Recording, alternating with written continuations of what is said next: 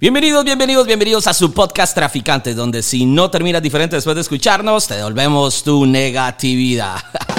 ¿Cómo estamos? Después de mucho tiempo los estoy acompañando una vez más aquí en el podcast. Eh, pues bueno, tenemos mucho que contarles. He estado de viaje, casi mes y medio de gira, ocho países, 15 ciudades, pues eh, lanzando proyectos, negocios y todo. Y bueno, aquí estamos de vuelta y para mí es un placer de nuevo acompañarles. Sé que muchos por las redes sociales me pasan escribiendo, Jonah, ¿cuándo vuelve podcast? Queremos podcast. Ahora que estuve de gira, mucha gente me decía, ya me lo sé de memoria, los estoy volviendo a escuchar porque usted nos saca uno nuevo. Y bueno, aquí estamos y no solamente ya estamos de vuelta, sino que hoy yo sé que en Costa Rica y como en muchos países de Latinoamérica y Estados Unidos estamos en el Día del Padre. Así que felicidades a todos los padres que están ahí siendo ejemplo para sus hijos, trabajándose y esforzándose. Y estos aplausos son para todos ustedes. Felicidades padres, se lo merecen porque es difícil, es difícil. Y bueno, qué mejor manera de volver al podcast hoy con un invitado especial. Eh, ya tenía el podcast, pero estábamos aquí en mi casa eh, viendo el partido del glorioso Deportivo Saprissa contra un equipo ahí que no tiene ni, no, ni vale la pena mencionar el nombre. Pero estábamos en el Clásico Nacional hoy y estábamos aquí. Invité a mi papá, invité a mi mamá, mis hermanos y con mis hijos, mis sobrinos y todos. Y hicimos una carne asada y estábamos compartiendo. Y dije, ¿sabe qué? El retorno del podcast de Traficante lo vamos a hacer con una persona especial el día de hoy. Ese es el invitado que tenemos el día de hoy. Además de que ya veníamos de, de una seguidilla de episodios a capela, como yo llamo yo, ¿verdad? Con solo, solo yo. Y ustedes saben que me gusta tener invitados, pero bueno. Normalmente cuando viajo, cuando tengo algún tipo de mentoría, alguna charla, la gente me pregunta, Jonah, ¿de dónde sabe usted tanto? O sea, eh, es que usted parece, con, con verlo no parece sabio, pero al escucharlo, al escucharlo, ya la gente dice, no, pues, pero es que sí sabe, este muchacho sabe algo, ¿verdad? Y la gente no sabe, pues yo tengo muchísimos años, eh, prácticamente desde los 18, puedo decir que empecé en el mundo del liderazgo y como lo saben aquí en el podcast, eh, somos creyentes no religiosos. Y el día de hoy eh, tengo de invitado a mi papá. Hoy lo tengo acá, que es la persona que, de las personas que yo creo que puedo decir que aprendí casi todo. Todos tenemos mentores en la vida, pero yo creo que todo lo que sea de liderazgo, desarrollo personal, vida, es, eh, cosas espirituales, eh, en general, eh, ha sido por él. Entonces yo dije, qué mejor manera en el Día del Padre, retornando con nuevo episodio, episodio número 21 del podcast, eh, qué mejor persona que tener aquí a mi papá. Así que se los presento con todos ustedes, Guido Luis Núñez. Va todo suyo los micrófonos del podcast. Eh, gracias. Bueno, yo voy a mencionar el equipo. El ah. equipo es la liga. Yo soy liguista. es que es eso, es eso. Bueno, esto es uno de los ejemplos para que yo siempre le digo a la gente que si, que, si nos vieran dirían, no, es que son tan diferentes, ¿verdad? Es como la antítesis, ¿verdad? Eso es, un, eso es un reflejo de ello. Bueno, yo soy liguista y Jonathan es apricista, pero yo soy liguista por molestar, la verdad que yo de fútbol, ahorita, estábamos viendo el partido y entraron unos de la liga en el cambio y yo le dije, ¿y esos qué son? Son delanteros, ¿qué son? Sí, y, sí. Jonathan me decía, no, quedó, la delantera quedó igual, son de media cancha porque yo no sé, yo es por bromear. Pero bueno, aquí estoy. Es un privilegio de acompañar a mi hijo Jonathan. Jonathan es el mayor, soy papá de cuatro, empezando con eh, Priscila, que es la menor, luego sigue Joel, luego sigue Abraham y luego sigue Jonathan. Y aquí estamos para servirles en todo lo que podamos y lo que podamos decir que pueda edificarte. Estos minutos van a enriquecerte y puede ser que transformen el resto de tu vida, de cómo ves a tu papá y cómo tú en tu futuro puedes verte como papá. Algo vamos a decir que te va a ayudar. Sí, bueno, para todos los que no lo conocen, obviamente como una, una breve introducción, eh, bueno, ¿qué no ha hecho usted, pa? Ha hecho absolutamente todo. Actualmente sigue siendo pastor de una de las iglesias más importantes de Costa Rica. Incluso eh, cada vez que me ven que yo participo en las llamadas espirituales, son parte de la iglesia que pastor organiza con la iglesia. muchísimos años, ha formado miles de miles de líderes que hoy por hoy mucha de esta gente sigue en el ámbito de una iglesia, muchos de ellos siguen en un ámbito empresarial, muchos de ellos ellos hasta están en la política el día de hoy. Y a veces la gente me pregunta y yo siempre le digo que la iglesia ha sido una escuela eh, que creo que para mí, y es que vuelvo y repito, a veces la gente vuelve y dice, pero es que ¿dónde sabe usted? Yo creo que usted nos enseñó a nosotros ver la, la, la, la vida cristiana desde un plano natural, no desde un, o sea, obviamente es un plano espiritual, pero cuando voy de un plato, eh, plano natural es que es vida práctica, no, no, no, es, no es religión por religión. Y entonces usted siempre guió todo, todo el liderazgo de la iglesia en una vida práctica y, ha hecho un montón de cosas. Además de eso, también ha emprendido diferentes negocios. Eh, hoy por hoy también trader, ¿verdad? También trader, analista, inversionista. Y bueno, a todo le ha hecho, a todo lo intentado y etcétera, etcétera. Entonces, en este podcast lo que quiero es hacerle como un par de preguntas adelante, eh, para que la gente pueda seguir. Y la primera fue lo que usted estaba diciendo ahora. Ya que hoy es el Día del Padre, yo conozco, eh, bueno, conocí a abuelo, que, que descanse en paz, ¿verdad? Ya, ya, no está con nosotros. Y de todas las historias en reuniones familiares y todos, a que abuelo eh, lo queremos, lo amamos, lo honramos y todo, no fue tal vez el mejor ejemplo de padre. Tal vez no, no. Y tal vez ahorita usted profundizará más en eso, pues tal vez eh, generaciones, como se han venido formando, como se criaron, entonces crían. Hablamos de una generación que todos conocemos, una generación tal vez un poco fría, eh, hasta de golpe, una, generación eh, tal vez sin mucho tacto, ¿verdad? Sin mucho también, y no lo culpo porque vuelvo y repito, es un tema de generaciones, ¿verdad? Exactamente. Y, con todo, yo creo que abuelo trató a su manera tal vez de hacerlo lo, lo mejor que él pudo, pero yo siendo consciente de eso y viendo eh, el padre que usted fue para mí, bueno, que es todavía para mí, para mis hermanos y todo, hay un cambio. Hay un cambio en esa forma de ser padre, hay un cambio en esa forma de guiar a los hijos, de, entender a los hijos. Y yo también puedo ver la evolución suya como padre. También no es el mismo desde, yo tengo 36, no es el mismo de 5 años, ni el de 10 años, ni el de 20 años. Y actualmente hace 5 años no es el mismo, que eso es una pregunta que tengo más adelante. Y hoy por hoy no, no, no es el mismo, ¿verdad? Yo incluso he visto cómo cómo tal vez algunas cosas, incluso de, abuelo Guido, que así se llamaba, ¿verdad? Abuelo Guido, también usted las trajo, pero en el camino usted también dijo, ok, esto tal vez no es lo correcto y empezó también a, a, ¿cómo puede ser? A, adaptarse, o tal vez no adaptarse a la palabra correcta, yo creo que sería como evolucionar, ¿verdad? En, como padre. ¿Y por qué le hago esta pregunta, papá? Porque hay mucha gente que nos escucha a nosotros, son padres también, eh, tienen hijos y tal vez o no tuvieron el papá correcto o no ni siquiera conocieron a su papá, o tal vez hoy están aquí y se encuentran en un mundo donde están repitiendo lo mismo que la misma crianza que a ellos les dieron. ¿Cómo hizo usted para ser un papá diferente y aprender a, como decía ahora, a evolucionar en, esta forma de ser padre? Bueno, tremendo. La, pregunta buenísima. Eh, el papá de mi papá se llamaba Luis. El papá mío se llamaba Guido. A mí me pusieron los nombres de los dos me pusieron Guido Luis. Ese nombre no me gustaba mucho, pero cuando yo descubrí que Guido significaba guerrero y Luis valiente, yo dije, wow, no sabían lo que estaban haciendo, porque me pusieron Guido Luis. Y que quede claro que hay que decirle Guido Luis. No le gusta ni Guido ni, Luis, es Guido Luis. Nada de don Guido, ¿verdad? Por favor. Entonces, resulta que eh, mi, mi, abuelo educa a mi papá de una forma y mi papá me trata de educar de una forma tú no puedes despreciar, menospreciar a tu papá de ninguna forma, porque tú no escogiste a tu papá. Eh, si fuera de escoger uno, papá, probablemente no hubieras escogido el que tú tienes, porque piensas en eh, dinero, formación. Mi papá nunca, nunca terminó sexto de la escuela. Nunca. Él era un operador de equipo pesado, no era un intelectual.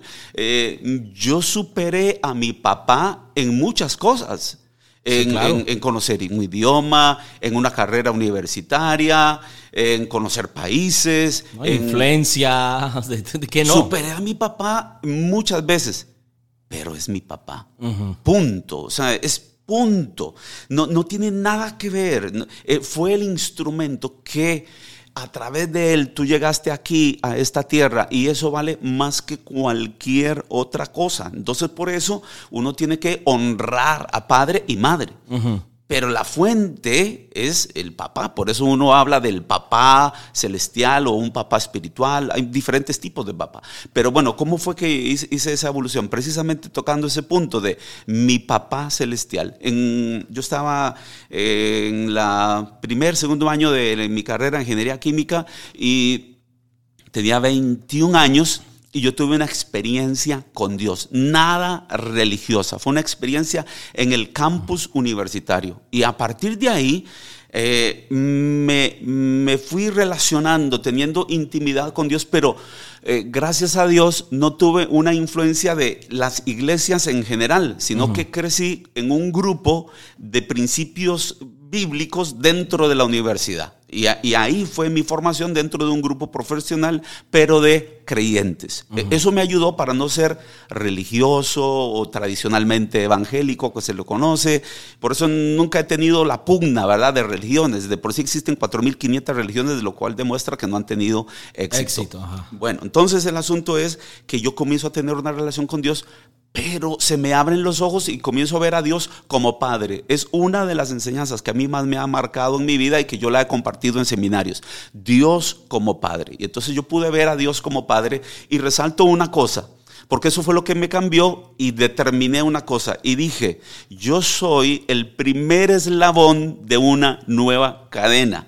Y tú puedes determinarlo hoy mismo, aquí y ahora, porque yo no sé la formación que tú recibiste de tu padre, pero tú no puedes echarle la culpa a tu papá, porque tu papá a la vez fue formado por eh, tu abuelo, que en el, caso mío se llama Don Luis, pero seguro que Luis, eh, mi abuelo, con respeto lo digo, fue formado por alguien más que ya ahí no conocí yo, que fue mi bisabuelo, y ahí sigo hasta Adán, o sea, tuviera que echarle la culpa a Adán de cómo fue que me criaron a mí. Entonces, buscar culpables no es la solución, es entender que es mi papá y que debo honrar lo punto, y que yo debo volverme el primer eslabón de una nueva cadena. Y eso es tan poderoso cuando eso sí tú tienes, porque caminar a ciegas te puedes ir a un precipicio o puedes tener éxito, pero te la estás jugando. Aquí yo tuve un modelo, ahí ya no me la jugué, porque tenía un modelo. El modelo era Dios como Padre. Y una de las cosas que aprendí de Dios como Padre fue la gracia.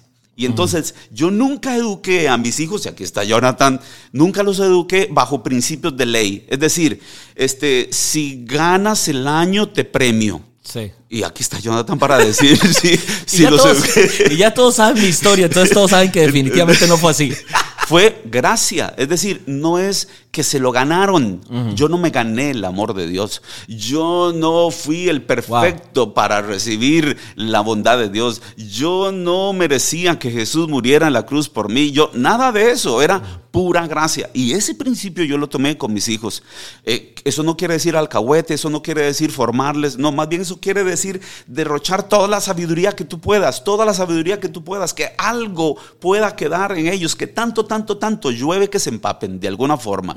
Entonces, ese principio de la gracia, pero derivado de Dios como Padre, me ayudó a un cambio de rumbo de lo que mi abuelo había enseñado a mi papá, de lo que mi papá a mí me había tratado. Es más, les cuento aquí que, mi papá era una persona difícil. Mi papá trabajaba entonces en giras y regresaba a los 15 días, a los 22 días, y cuando regresaba era un miedo en la casa. Lo que había era miedo. Eso, el ambiente cuando él llegaba era miedo. ¿Miedo de qué, pa? Él, llegaba, eh, se, cualquier cosita que uno cometiera, un, error, que la luz la dejaste encendida, no la apagaste, entonces llegaba y lo golpeaba a uno. La forma era... Era agresor. agresivo. Era agresivo. Era agresivo, era agresivo.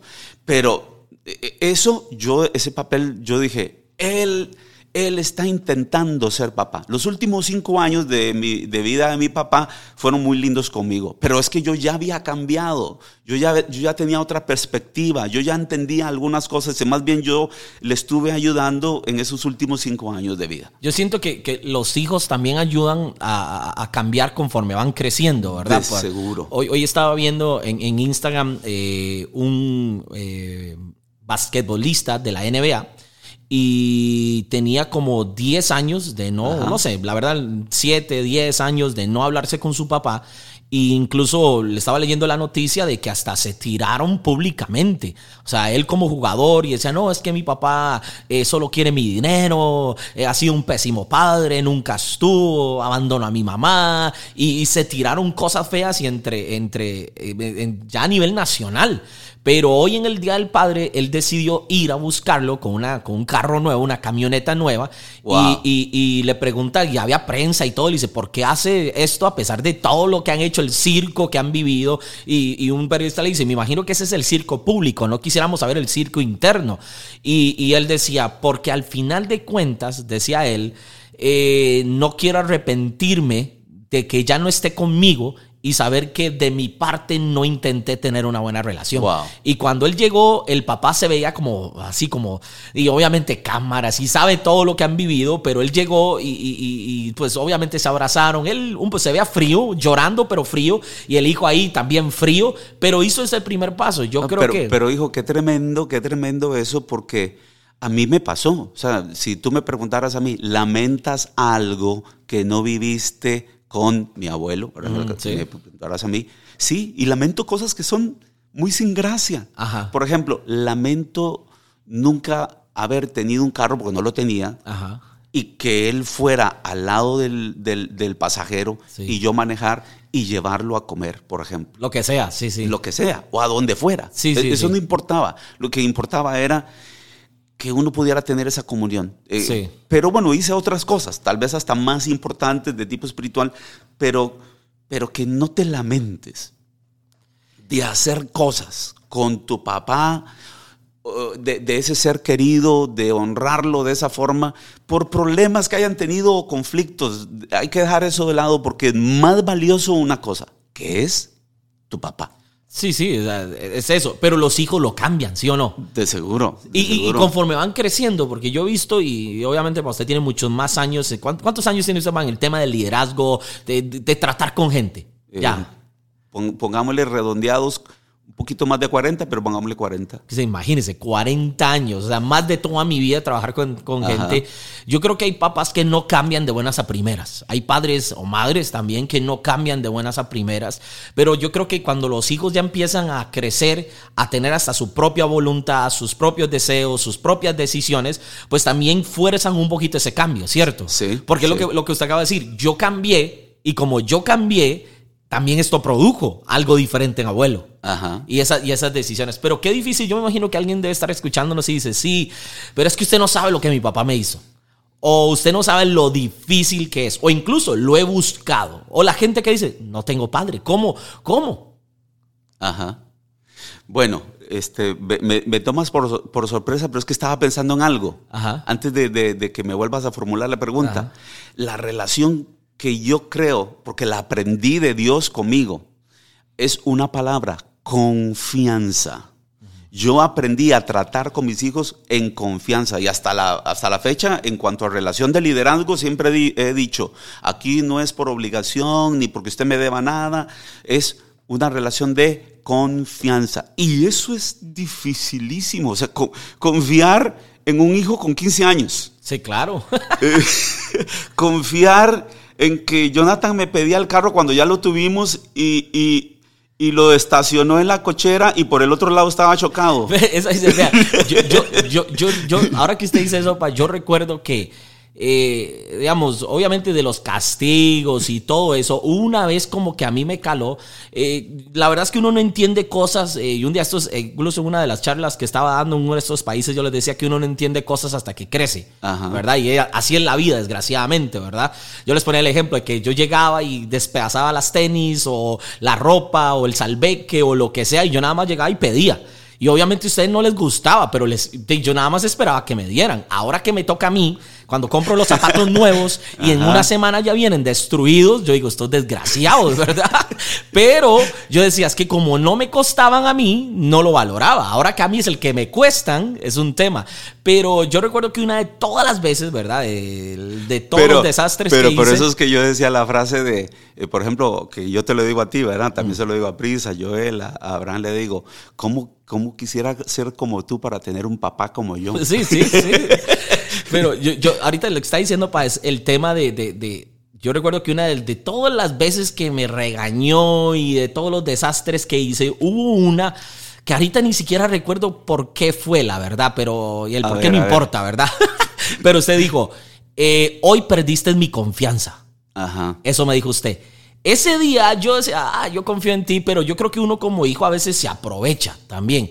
Ah, porque el estilo suyo, y, es que hay diferentes estilos, el estilo de pa gente, para los que están escuchando, él era, y hasta la fecha sigue haciendo. Yo, yo muchas veces, hasta en el tema del liderazgo, yo le decía, Paz, que usted a veces o se hace el tonto, yo le decía, o, o, le gusta, porque es como, usted sabe que la gente no va a reaccionar, usted sabe que la gente, yo creo que yo tengo un poquito también, y yo creo que también es parte de, uno toma algo del papá, toma algo de la mamá, toma algo de otra gente también, y, y, y yo he aprendido ese tema de confianza y lo aplico, la gente que trabaja conmigo sabe que yo soy, yo no ando detrás de ellos, solo aprendí, yo no los ando molestando, yo no les digo qué tienen que hacer, cada quien hace lo que quiera. No somos el policía. yo, yo, la frase que usted siempre decía, yo me la aprendí, todo esclavo tarde que temprano pide su libertad. Entonces yo, porque un, tiempo de mi vida, yo lo contaba aquí en el podcast, que yo era como muy Hitler, ¿verdad? Y, y tuve que evolucionar. Pero usted, su forma de ser es, yo confío en usted. Eh, usted le entregaba una posición a alguien y le decía, eh, yo no le voy a decir qué hacer, pasó conmigo, usted no me dijo qué hacer ni cómo hacerlo, me mandó al agua. y lo único que algunos, Algunos parámetros, pero mi frase es... Pero muy básica. Te lo doy, sí, para ABC. Sí. Pero te lo doy. Para que lo hagas grande. Y hazlo grande. Eso es todo. Pero es un, paso de confianza. Pero, pero, yo estoy aquí, ¿verdad? Sí, sí, sí, por supuesto. Para apoyar, para Sí, no, no es que se desaparece, pero no, pero no es que está respirándole a uno en la nuca, ¿verdad? Pero en, al, formarnos o criarnos a nosotros como hijos también fue así. O sea, yo confío en usted. Eh, uno, y, honestamente, más de una vez lo, lo, se, lo malaprovechó, ¿verdad? Pues dicen, ah, ni se va a dar cuenta o, ah, me va a perdonar porque confía en mí. Pero ese día que se dijo, perdió, digamos, hoy, eh, hoy perdiste la confianza, e, e, ese día me pegó. Y ese día me pegó porque yo dije, wow. O sea, es que sí, nunca me como que me quitó nada. No era como ese tipo de padre que, ok, eh, hizo tal cosa, ¿verdad? Ese episodio que usted cuenta que una vez, yo recuerdo que ustedes se habían comprado un BMW en ese momento, el primer BMW que se habían comprado, un 318, recuerdo, eh, gris, y lo tenían ahí, lo habían parqueado, ustedes se habían ido a la iglesia en el otro carro, yo me fui con mis amigotes, este, y, y por dicha no nada, nada con alcohol ni nada de eso, pero fue por jugar de vivo, ¿verdad? tuve un accidente, el cual tuve que huir y escondí el carro. Y cuando llegaron, ¿verdad? Yo creo que cuando llegaron yo lo escondí bien parqueadito igual. Y yo tuve que, se iban a dar cuenta. Bueno, pero, pero esa parte de que tuviste que huir, esa no la sabía. Sí, bueno, ya, ya, son, son, confesiones. Sí, es que era menor de edad, era menor de edad, no me podía quedar ahí. Y entonces... ya revelaciones, qué madre. Es que por eso Andrea dice, es que usted no se le puede confiar nada. Todo lo dice. Pero entonces, eh, ese día me pegó. ¿De dónde nace esa parte de confiar? Porque honestamente, yo creo que aquí hay mucha gente que lidera. Aquí hay mucha gente que lidera proyectos, equipos, eh, no sé, su familia, etcétera. ¿De dónde nació esa parte como de confiar? ¿Recuerdas un seminario que yo he dado y he vuelto a, eh, redar otra vez? Y se llamaba Liberando tu ilimitado potencial. Potencial, ajá. Ok, es que yo creo en eso. O sea, yo, yo creo en el potencial que cada ser humano tiene por creación y mejor por redención. Tú, tú, tienes un potencial tan extraordinario que más bien si yo te sobreprotejo, si yo estoy encima diciéndote qué tienes que hacer y no te permito experiencias, entonces te limito. Entonces voy en contra de mis propios principios de que desatando así se llama el seminario, desatando tu ilimitado, potencial. Entonces, como yo creo en ese ilimitado potencial, pues yo estoy aquí para ayudarte, para guiarte, nada más como un guía. Como, como, un líder que te guía, pero no como alguien que te está enclaustrando y sometiendo para que des lo que yo te pido apenas. No, no, no, no. Es, te puedes dar mucho, mucho más. Ahí es donde se cumple perfectamente lo que acabas de decir, que más bien uno puede limitar lo que la gente puede dar. Si está uno ahí como supervisión de policía, de que está todo ahí cuadrado, dame lo que... No, no, no, no, no. Yo veo, por ejemplo, eh, parábolas en la Biblia donde a uno le dieron uno, a otro le dieron dos, a otro le dieron cinco, y cada uno fue y negoció. Y no veo ahí que Jesús... el padre volvió después, después. Pues, después volvió, confió. Sí, eso y, y uno falló, uno falló. Y los otros dos dieron el ilimitado potencial que tenían y todavía en la siguiente vuelta el que hizo dos más, que tenía cuatro, pudo hacer ocho y el que tenía cinco, que hizo cinco más, ahora tenía diez, en la siguiente vuelta podía hacer diez. Eso es lo que yo creo. Sí, pero es difícil. Y yo creo que también es un tema de, no, no, dígame usted, es un tema de personalidades, es un tema de desarrollo, de, revelación incluso, porque, ah, digamos, a, a, mí como padre, yo no soy de confiar. O sea, y a mí me ha costado esa parte, digamos, yo, yo, yo, tal vez no es que de que soy controlador porque sí le doy su espacio, no es de que yo le digo qué hacer o qué no hacer, pero así a mí sí, bueno, tal vez, no sé, lo, ha visto, ¿verdad? Yo sí, yo soy de que, ok, X, Y, Z, eh, obviamente en su desarrollo lo dejo en que fluyan, qué quieren, qué les gustan, que Celeste le, que ella quiere, por ejemplo, un día esto me está diciendo, eh, ¿cuáles son las dos habilidades que quieres que desarrolle? Me dice. Entonces yo le dije, bueno, uno, quiero que aprendas un instrumento, ya sea cantar, tocar o lo que sea, y dos, un deporte ahorita, porque en la escuela, en la, nueva que ellos entraron, eh, les piden dos habilidades a desarrollar. Entonces yo le dije, entonces me dice, gimnasio, está loca, yo no la voy a ver usted, nada. Le digo, yo esos muchachos aprovechan nada, Celeste, nada. Entonces cualquiera, mi amor, golf, listo, golf, se fue. O sea, golfista y cantante. Ah, entonces, entonces yo, yo, yo los dejo que, que, que, fluyan, pero sí me gusta un poquito eso. Es difícil, también a nivel de negocios, eh, nosotros que lideramos equipos también, eh, eh, yo soy de confiar, pero al mismo tiempo me gusta que las cosas se hagan como yo espero. Entonces yo doy lineamientos. Ya, por ejemplo, ahorita hicimos un evento en México brutal, 500 personas. Dimos, yo lo vi, yo lo vi, tremendo, dimos lineamientos. Pero el día del evento, yo, Andrea estaba más estresada. Andrea decía, no, hay que llegar temprano porque hay que ir a ver detalles. Y le decía, ya, vamos a llegar eh, después de que inició el evento. Pero en nuestro evento, le digo, no, o sea, sí es nuestro evento, pero tenemos gente en la cual hemos confiado para que la desarrolle. Pero es que si esto sale mal, pues que salga mal, porque van a tener que llevarse sus golpes y para aprender ellos de, de, las, de las experiencias. Pero hay líderes que a veces les cuesta eh, confiar. Y yo creo que eh, a nivel de liderazgo y empresarial, en el cual también desarrollamos mucho en el podcast, yo creo que el tema de confiar va muy de la mano también con el hecho de delegar. La gente no delega porque no confía. ¿Verdad? Un tip de cómo confiar en los hijos, cómo confiar en la pareja, cómo confiar en los negocios, cómo confiar en los equipos. Para mí, formación. Uno se tiene que volver un formador. Entonces, por ejemplo, yo hoy tuve una transmisión en el programa de las 10 de la mañana. Sí. Entonces, eh, que eso queda ahí en YouTube y todo eso.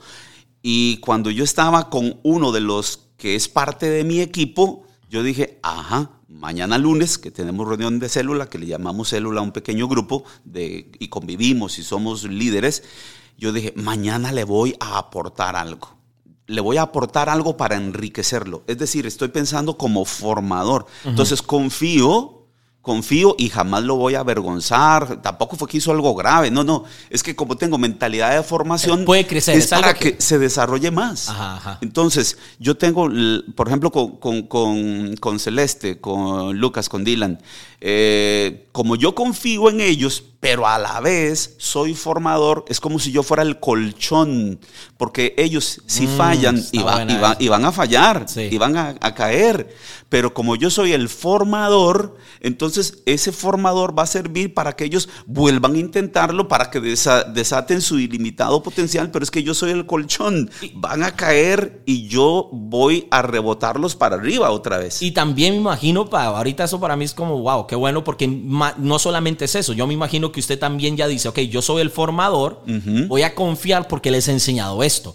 Y cuando se equivoquen, como yo ya los he formado de cierta forma, yo sé más o menos qué decisiones podrán ellos llegar a tomar. Y es que parte de la confianza no quiere decir que no van a fallar. Más bien, ¿cuál es la frase mía? Se vale fallar. Sí, sí. Se vale fallar. porque vamos a fallar. Pero eh, que esas fallas sirvan para ayudar al crecimiento de su ilimitado potencial, pero yo tengo mentalidad de formador.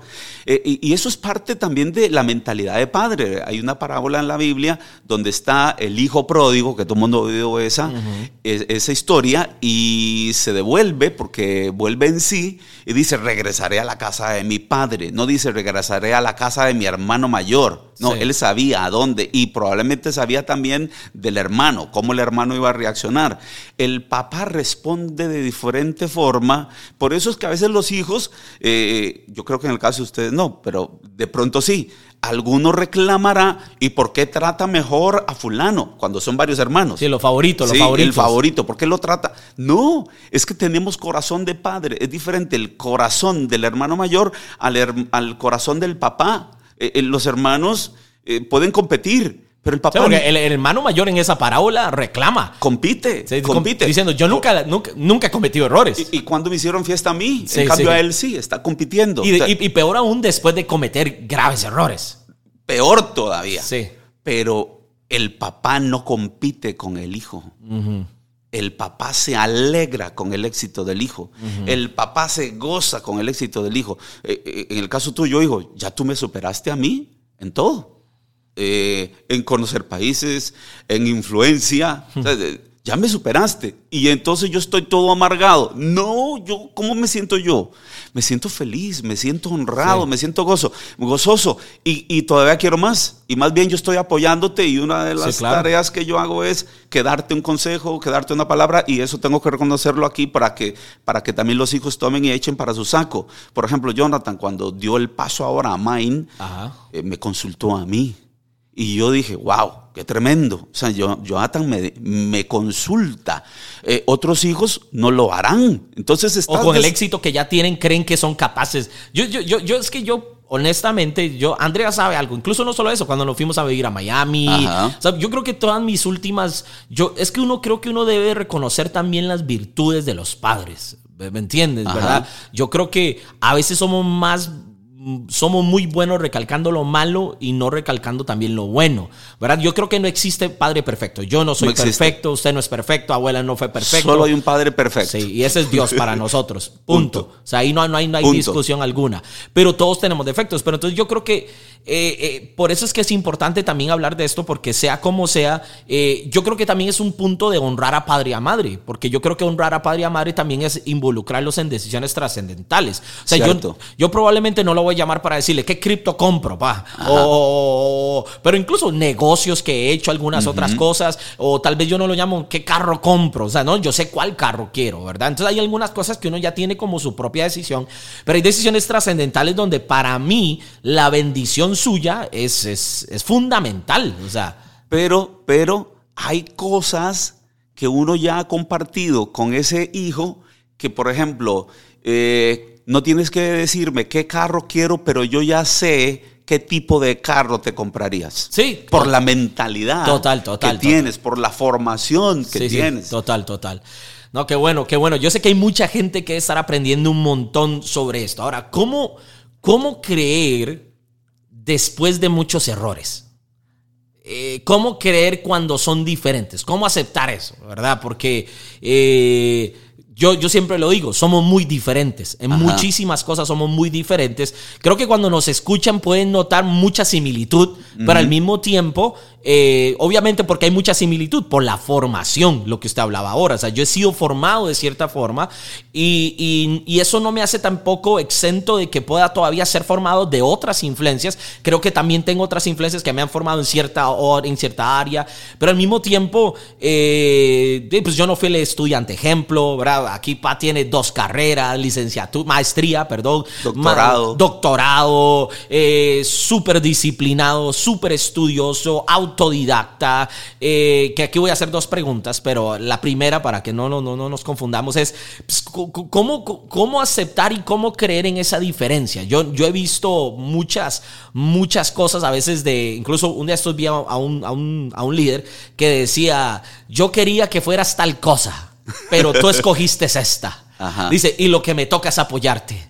Pero lo vi como que lo dijo así como, "Ah", Sí, sí. como que ¿qué me queda, ¿verdad? Ajá, ajá. No, me queda de, no, me, no me queda de otra. ¿Cómo, ¿Cómo entender eso y cómo creer no solamente en los hijos, pa, sino en la gente después de múltiples errores? Porque a veces cuesta volver a creer eh, en la gente. Yo estaba hablando también con un líder hace como unas semanas atrás y me decía, es que fulanito quiere volver a trabajar conmigo. Ya, pues qué bueno, yo sabía lo que había hecho, pero yo no quiero que trabaje más conmigo. Y yo, ¿por qué? Por esto, por esto, yo ya no puedo creer en él, yo ya no puedo confiar en él. Yo le decía, pero él se puede ganar la confianza de nuevo. Ajá. Entonces, ¿cómo hacer eso? Yo creo. En la, en la aquí- parte parental y en la parte de, de- de- de- de- de liderazgo. Sí. eh, creo... Sacando, sacando el amor, pa, sacando el amor. Porque es que el padre Sí, debe sí, decir, sí, sí. ¿qué le queda? Di, Tengo que seguir amando. Pero no, pero sacando el amor. Proceso. La palabra es proceso. Eh, c- Cada uno tiene su propio proceso. Uno quisiera que todo el mundo fuera a 100 kilómetros por hora. Yo tengo cuatro hijos. Cada uno tiene su proceso. Cada uno tiene su proceso. Cada uno ha tenido sus experiencias. Y diferentes Y todos. totalmente diferentes. Cada uno ha tenido su proceso. Cada uno tiene una forma de pensar, de ver. Ha tenido ciertas experiencias que le han afectado o le han llevado a, a tener cierta manera de ver las cosas que al final contribuyen a su propio proceso. Yo lo que hago es tratar de entender ese proceso y no puedo demandarle a una niña de seis años que me dé un hijo eh, porque tiene seis años, todavía no tiene el proceso. Pero hay gente adulta que en cuanto a proceso tienen seis años. Y son viejos de edad, pero todavía son niños malcriados. Pero entonces el proceso va de la mano de la paciencia. Ah, ah, ahí- esa es la parte que cuesta. Sí. Porque uno quisiera. No, porque yo- pero que, que- que ya. que Pero yo ya. también, porque yo también lo veo y, y yo creo que a nivel de familia también esto puede ayudar mucho porque yo soy el mayor de los cuatro. Y a veces yo, yo también digo, no, pero es que este hermano mío es un huevón. O sea, es que la verdad, o sea, este ya tiene X edad y, eh, o X edad la otra y aquí. Ahí, ahí y ya- está, ahí está la diferencia entre hermano mayor y papá, porque yo no le diría así. Sí, sí, pero, pero es que uno lo ve, por eso, pero es que le digo, uno lo ve así. Ajá. Pero usted tiene toda la paciencia del mundo. No, O sea, no, no, no, no es paciencia. Yo diría Es por que eso, es, por, por- por- pero lo, lo digo por el proceso. ajá, yo diría el entendimiento. Eh, no es paciencia, es más bien entendimiento de que hay un proceso. Es un entendimiento que entonces a mí me tranquiliza. Entonces se pareciera como a paciencia. De- pareciera, alguien lo puede tomar como paciencia, pero no es paciencia, es entendimiento. Pero por el otro lado, es que no dejo de ser formador. Entonces yo Sigue, mm, sigo sigue. metiendo, sigo metiendo, sigo metiendo, pero es que sé que está en su proceso. Entonces Ah. sigo metiendo, sigo metiendo. Y hasta que yo muera, ya, ya, yo, ya, yo ya, yo ya no tengo bebés. Ya, Sí, sí, sí, ya Priscila todos. tiene 30, Sí, sí, ya todos estamos. 33. 35, 36. Entonces ya no son bebés. Pero a la fecha yo sigo haciendo lo de siempre. Voy a ver cómo ayudo, cómo meto, sí. cómo... Y, y, y sí, a veces uno pudiera decir, de pronto se están aprovechando de mí. Ajá. Pero yo creo que yo estoy trabajando por el bien de ellos como papá, entendiendo el proceso y más bien uno en el eh, como creyente, más bien ahí donde uno se agarra de aquí sí hay, yo siempre lo he dicho, eh, eh, es más fácil. Por eso en el libro de Efesios, el libro de Efesios, que es el libro, eh, la carta a la gente más madura de todo el Nuevo Testamento, antes de hablarles de demonios, que eso es el capítulo 6, habla de a los papás, empezando en el mismo capítulo 6, versículo 1, dice, hijos, obedeced a vuestros padres. Y es toda una clase magistral de padres e hijos. Y luego en el versículo 10 empieza a hablar de demonios. Pero antes de hablar de demonios, se habla de familia, porque educar hijos y formar hijos, eso es más difícil que meterse uno con demonios. es más fácil Ay, echar tome, papi, fuera de... Eso, eso, aplausos. No, más de un padre debe estar ahí muerto de la risa. No. Es más fácil echar fuera demonios que formar un hijo. Sí. wow, eso está. Ahora, ese entendimiento, ¿cuál es? ¿Es solamente del proceso? Vol- Volquémoslo ahora a la parte no solamente de hijos, sino a la parte de los que lideramos personas. Eh, para mí es ese proceso en función de el ilimitado potencial que tienen. Entonces, el problema es que el líder o el padre debería estar preocupado no por lo que está pasando ahorita, sino por lo que ha hecho antes de lo que está pasando ahorita. Ajá. Porque el problema es, como dice esta famosa frase, lo peor que yo puedo hacer con la gente no es que se me vaya, es de que se queden y no los haya formado. Ajá. Sí, Wow. es cierto. Bueno, qué, Así es. Qué, qué- qué buena, pa. Bueno, yo creo que el podcast ha estado buenísimo. Un par de preguntitas antes de ya de, de- de terminar, porque hemos hablado de todo. Creo que ahí ustedes en las redes sociales nos van a tener que comentar si quieren un, una- un segundo episodio, porque de fijo yo creo que mi, mi papá es una, una biblioteca de todo. Pero una, una de las cualidades, pa, que yo le, le resalto y siempre lo he escuchado, es más, ¿cuál- ¿qué cosa que usted ha escuchado a mí que yo digo? Que usted es un qué. Un robot. Un robot. Yo siempre he dicho, mi papá es un robot.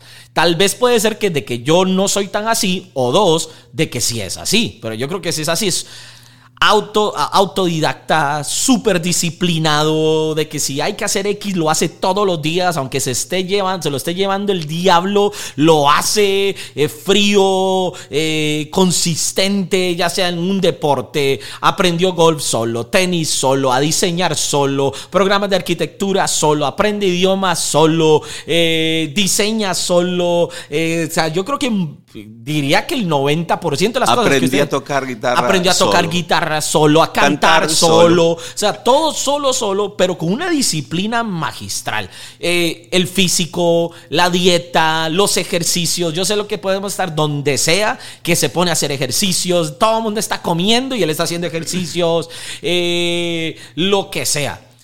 ¿A qué, a qué debe usted esa disciplina? Porque yo, una de las cosas que a mí me ha costado es el tema de la disciplina en muchas cosas, pero sé que mucha gente también. Todo el mundo quiere ir al éxito, todo el mundo quiere el éxito, todo el mundo quiere los millones, todo el mundo quiere el impacto, todo el mundo quiere aquí, pero la disciplina, tanto así eh, con el tema de la iglesia disciplinado, con el tema del liderazgo disciplinado, con la lectura disciplinado. Nunca ha fallado un domingo en enseñar a la iglesia. Nunca ha fallado en toda la vida, o sea, muy, muy disciplinado.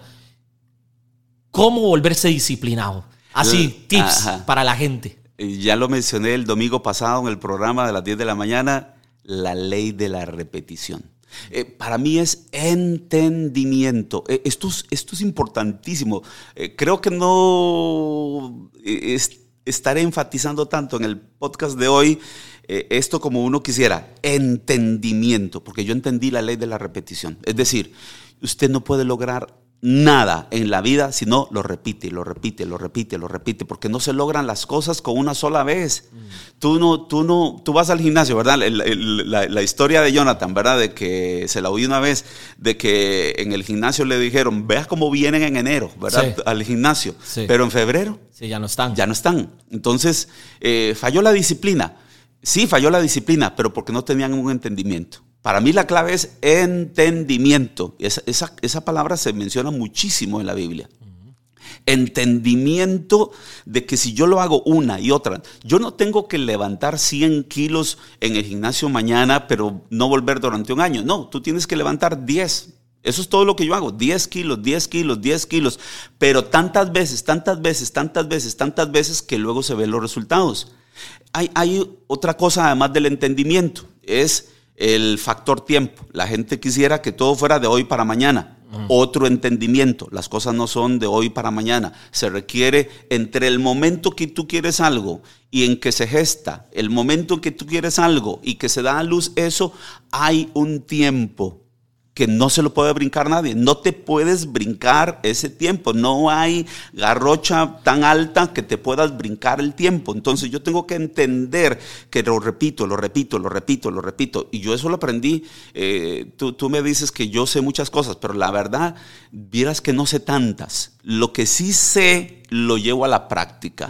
Y son algunas cositas básicas. Yo he hecho una lista como de 10 cosas, son las que uno tiene que hacer en la vida para tener una vida en abundancia. Eh, y lo aprendí de Romanos 10, 17. La fe viene por el, oír, y el, oír. El oír y el oír. El oír y el oír. De ahí lo aprendí, la ley de la repetición, el oír y el oír. Entonces, la disciplina. Eh, o sea, la fe es un producto de disciplina. La fe es un producto de la disciplina entendido como la ley de la repetición oír y oír, oír. O sea, no es suficiente que tú oigas, me voy a conectar el domingo para oír a Guido Luis el domingo, un domingo. Eso no es suficiente.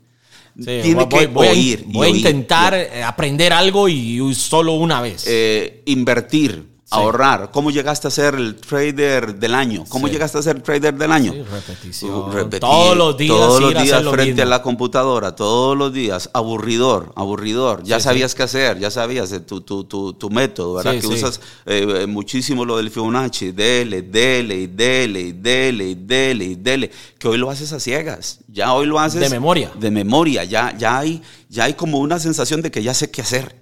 Bueno, es que está tan programado la ley de la repetición. Pero todo, eh, lo físico, eh, las comidas. Si tú comes hoy sano, pero durante el resto de la semana no comes sano, no, no invalidaste la ley de la repetición. Tienes que hacerlo hoy y mañana y el día que sigue y el día que sigue, el día que sigue, el día que sigue, el día que sigue, el día que sigue, la ley de la repetición. Pero hay algo también que ayuda. Este, he mencionado la ley de la repetición, he mencionado el tiempo, pero también la palabra enfoque. Y por eso yo digo, Ed lo logra todo. Ed como el caballo, ¿verdad? Mr. Ed. Pero Ed significa enfoque y disciplina enfoque y disciplina, enfoque y disciplina. Y con ese enfoque y disciplina es, sigo y sigo. Y tú oíste una enseñanza que yo di una vez que se llamaba...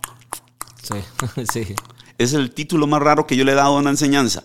Es como el caballo. Solo le pusieron dos tapas aquí, ¿verdad? Lo que tú dices, frío, como robot. Es que yo sé que tengo que hacerlo. O sea, sé que tengo que hacerlo. Ahora, entonces la disciplina es un resultado del entendimiento, que yo tengo. Esa es una palabra clave. Ok de dónde viene ese entendimiento y cómo consigo ese entendimiento. Wow. Eh, sabiduría. La, la, ah, me gusta, una, una, una, vez hablamos de un pastor este, que tú conoces, que yo conozco, y que él decía que en los últimos años de su vida lo que quería hacer era derrochar sabiduría. Eso es sabiduría. Y la sabiduría es como tener uno las antenitas bien atentas, porque de una hormiga puedes aprender, de una telaraña mm. puedes aprender. Eh, es, es tener esa sensación de necesito entendimiento, pero ese entendimiento viene producto de la sabiduría y no hay fuente más grande. Si de una hormiga puedes aprender, imagínate de un mentor. Ahora imagínate de Dios. Entonces es un tema de como dice usted, mantener esas antenitas ah, bien abiertas para, para, entender. Entonces también es un tema de humildad y un, y un, tema de, deseo de crecer. Porque se, es que se juntan muchas cosas. Sí, o sea, es que se, es que no puedes... Se van abriendo ramas por No puedes aprender, no puedes tener un mentor si no eres humilde. sí, y, si, y si no eres humilde para estar abierto a la enseñanza hasta de una hormiga entonces no vas a adquirir sabiduría. Si no adquieres sabiduría, no vas a adquirir entendimiento. Y si no tienes entendimiento, no tendrás principios claves en tu vida porque no los entendiste. Wow. bueno, qué buen podcast, qué buen podcast nos hemos jalado el día de hoy en el Día del Padre. Pa, yo quiero que la gente conozca, eh, no, primero que todo, vea, unos aplausos, se merece. ¿Sí o no, verdad? Se merece unos aplausos. Súper, súper podcast. Ya saben de dónde sale todo, ¿verdad? Para la que dice, es que ¿cómo sabes? De, pues de estas, tengo que toda la vida estar escuchándolo, ¿verdad? En tarimas, en radio, en televisión. Va, yo quiero que la gente conozca eh, cómo conectarse con usted, redes sociales, eh, página web, eh, proyectos, etcétera, etcétera. ¿Qué hace usted? ¿Dónde se conecta? Para que la gente conecte con usted. Ok, gracias, hijo. Instagram, Guido Luis N. Nada más buscan Guido Luis N. Ahí estoy. casi todos los días publico algo y son principios. Se escribe Guido. Guido, Guido, ¿verdad? Sí, sí, G-U-I-D-O. Guido. Sí, no, no Guido. Sí, es que si ponen Guido, ponen G-I-D-O. Sí. O sea, como Guido Luis N. Ajá. Eh, y luego, todos los domingos a las 10 de la mañana, por Facebook, eh, soy tengo el, privilegio de presidir un ministerio no religioso, no evangélico, de verdades prácticas como las que hemos hablado Jonathan y yo en este podcast. Es como un podcast así. Todos los días, 10 de la mañana. Por domingos, domingos. Domingos, perdón, domingos 10 de la mañana. Hora de Costa Rica. Hora de Costa Rica, 10 de la mañana. 11 de la mañana, Panamá, Perú, Ecuador, México, Colombia. Sería medio, una, uno, una de la tarde, Chile y Argentina y Uruguay para que lo tengan ahí presente. Y, uno nunca va a parar de dar porque continuamente uno está entrenándose. Eh, yo, por ejemplo, todos los lunes tengo mis células que son gente valiosa así como Jonathan. ¿Y qué hay ahí? Yo me entreno, me entreno ¿por qué? Porque está uno formando gente. Y sigue entrenando. sí, sigue uno dando y dando y dando. Y como uno da, pues uno recibe. Así es. Y tengo esa, tengo esa, esa, esa sensibilidad de estar abierto para aprender, porque nunca serás buen maestro si no eres un excelente estudiante. Así es. Bueno, Pa, gracias por acompañarnos en el Es podcast un aquí en gusto, hijo, aquí- una honra. Aquí en Traficantes. Espero que haya sido de mucha, mucha bendición. Yo sé que aprendieron un montón. Eh, hablamos temas de familia, hablamos temas de liderazgo, de vida personal. Y yo sé que todo lo que usted escuchó hoy lo puede aplicar. Así que, chicos, gracias por estar conectados. Recuerden que nos pueden seguir en www.traficantespodcast.com, nuestro Instagram, Traficantes Podcast, Facebook, Traficantes Podcast, Twitter, Traficantes Podcast y a este servidor como Jonathan Núñez M en todas las redes sociales. Recuerde que yo no pido dinero, no contacto a nadie, no ando ofreciendo negocios. Mi único Instagram es el personal donde no le escribo a nadie, pero interactuamos con todos. Y gracias por escucharnos. Que recuerden que si no terminan diferente, les devolvemos la negatividad. Pura vida, gracias, saludos y nos vemos.